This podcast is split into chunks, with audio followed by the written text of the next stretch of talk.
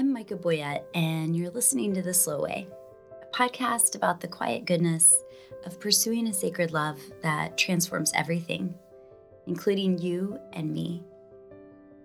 This is a space where we're learning the inefficient gifts of rest, of prayer, and the practice of going slow in a world that tells us our worth is found only in our speed, success, or power.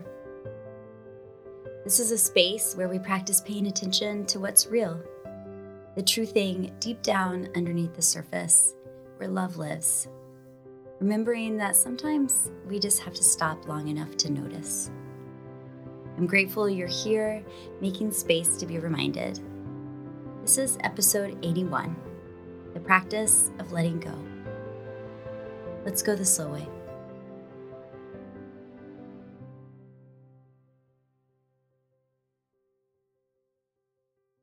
One of my older boys has a standing activity every Thursday night at 7, 20 minutes away. In the last month of driving him, I've missed the exit, gotten turned around, or simply forgotten to notice where we were as we drove. This happened three out of four weeks.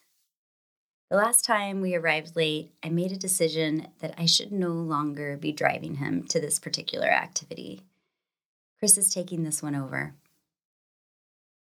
Here's the thing I balance a lot of tasks every day, moving from my writing work to youth ministry work, from specialized therapeutic interventions for my youngest son to teenage angst and middle school algebra.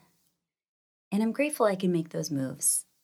I'm also grateful that most of the cognitive functioning challenges I faced after my concussions in 2019 have eased, but still there are things I lost that may never come back.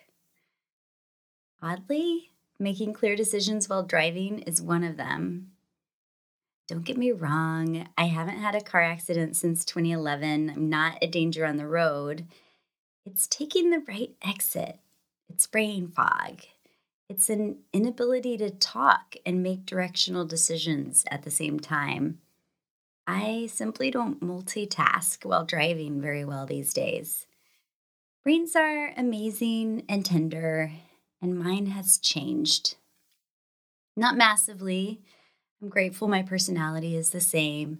I laugh at the same jokes, and while not quite as quick as I used to be, I can still crack my own. But my brain doesn't hold all the words it used to hold.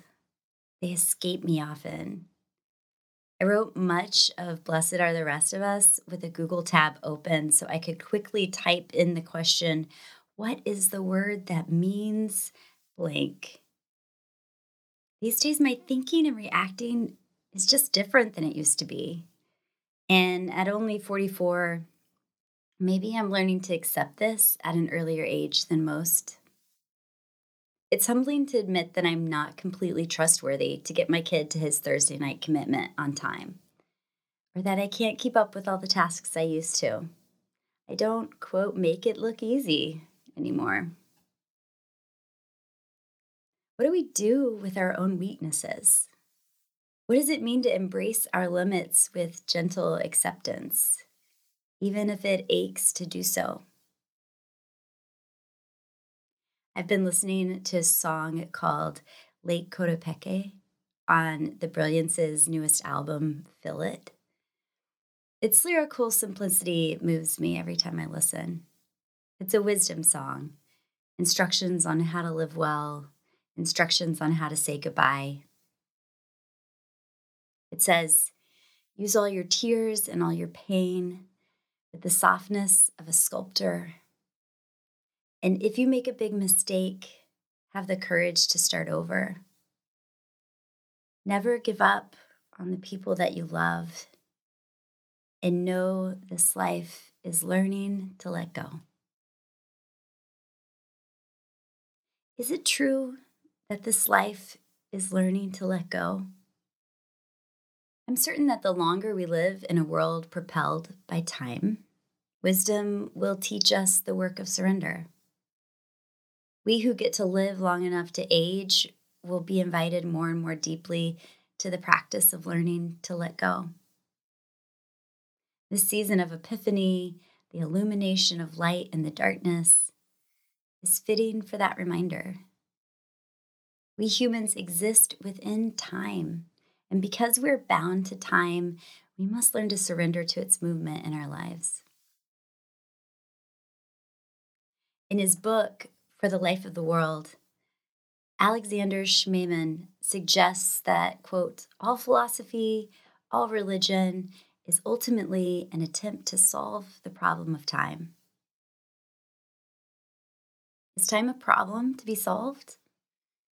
Schmemann explains that, quote, through time we experience life as possibility, growth, fulfillment, as a movement toward a future. Through time, on the other hand, all future is dissolved. By itself, time is nothing but a line of telegraph poles strung out in the distance, and at some point along the way is our death. Fun! I bet you hope to show up here and read about your life as outstretched telegraph poles, one of which is your death. Okay, so let's take this image the outstretched telegraph poles of time.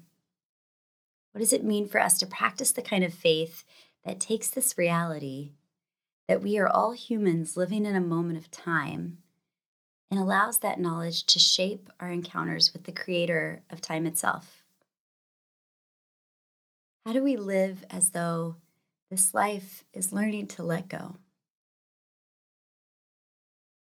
Letting go as I'm learning the practice at this point in my life is staring our weaknesses in the face, choosing humility, and embracing our belovedness in the midst of those very real weaknesses. When I worry about missing my exits or forgetting words in a career where remembering words is my literal job, my instinct is to jump to a future I fear. If I can't do this small task now, will I be reliable to the people I love in 20 years? Will I be a grandmother who can't help out when my kids need me? Will my brain be that much weaker, unable to do the writing and speaking I long to do with my life? And even those thoughts require surrender. Embracing my weaknesses means reminding myself that I cannot control my body, but I can love her whatever she decides to do or be for me as I move closer and closer to the telegraph poles in the distance. I am only this human body and soul, beloved by God and present in this space and time. Surrender is the work of naming my weaknesses and allowing them to drag me to the love of God, where I am fully known, fully myself, with or without my abilities, usefulness, or performance. Surrender is part of the story of wholeness. Surrender is the way we lean into hope, remembering that we are not good because of what we do. We are good because to be human is to be a created, creative soul, capable of loving and being loved. It's how the psalmist was able to write, I will sing to the Lord as long as I live. I will sing praise to my God while I have being. While I am what I am, human, here in the reality of time, I will offer myself to the care and keeping of love.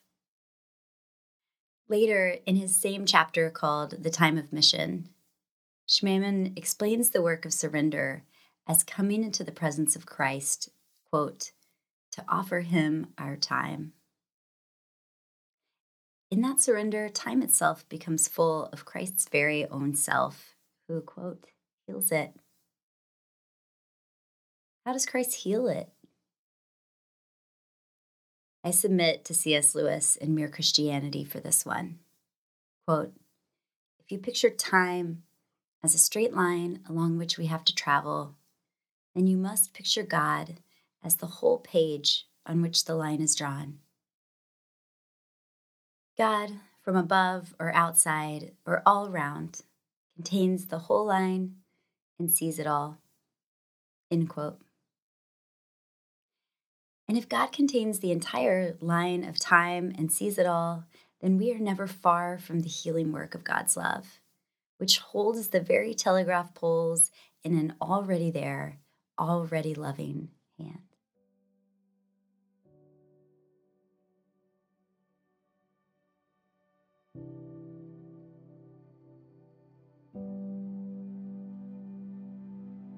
Slow practice.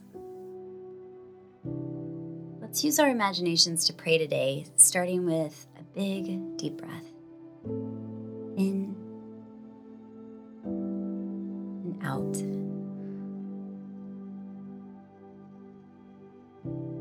Close your eyes and begin to imagine a big page of butcher paper spread across a table. Imagine a long row of tiny 3D telegraph poles popping up along that butcher paper. Imagine them like a sketch come to life, popping up and out of the page. Now, place your tiny illustrated self on that illustration. In other words, you're a 3D image on the page, much smaller than the sketched 3D telegraph poles. As you walk toward one pole, you can see a long line of poles in the distance. You are small on this sketch of time, and you are always moving along it. Now imagine the butcher paper is longer on both sides than the table where your tiny illustrated self is walking. An endless, rolled out sheet of poles behind and ahead of you. Your tiny walking body stops and bends down to touch the ground you walk on.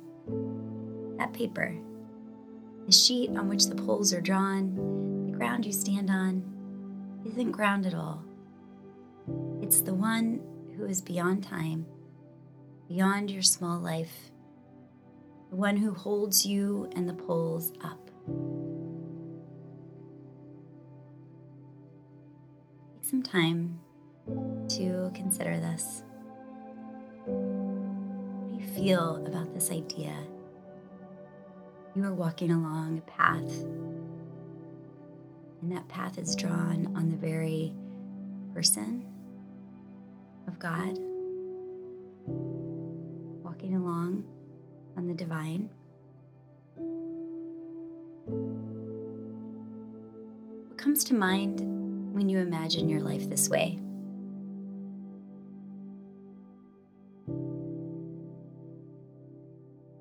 What do you imagine God wants to say to you about what it means to be the paper on which the line of time is drawn?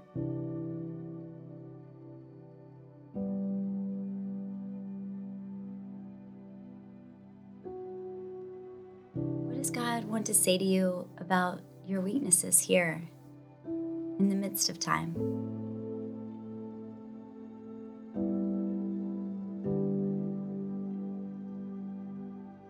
When you're ready, close with this prayer.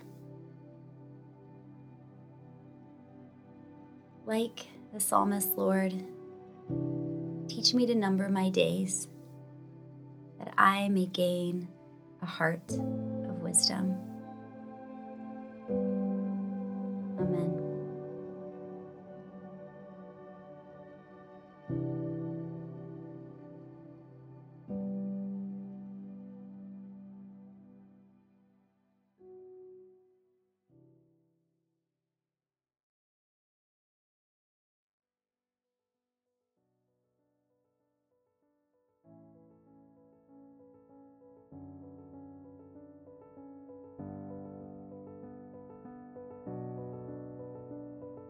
Thanks for being here. Choosing a moment of quiet and allowing yourself to be slow here is a way of refusing to conform with the culture around us. And look at us. We're making space for a fuller vision of ourselves and others, making space for wisdom, making space for love. And that, friends, is no small thing.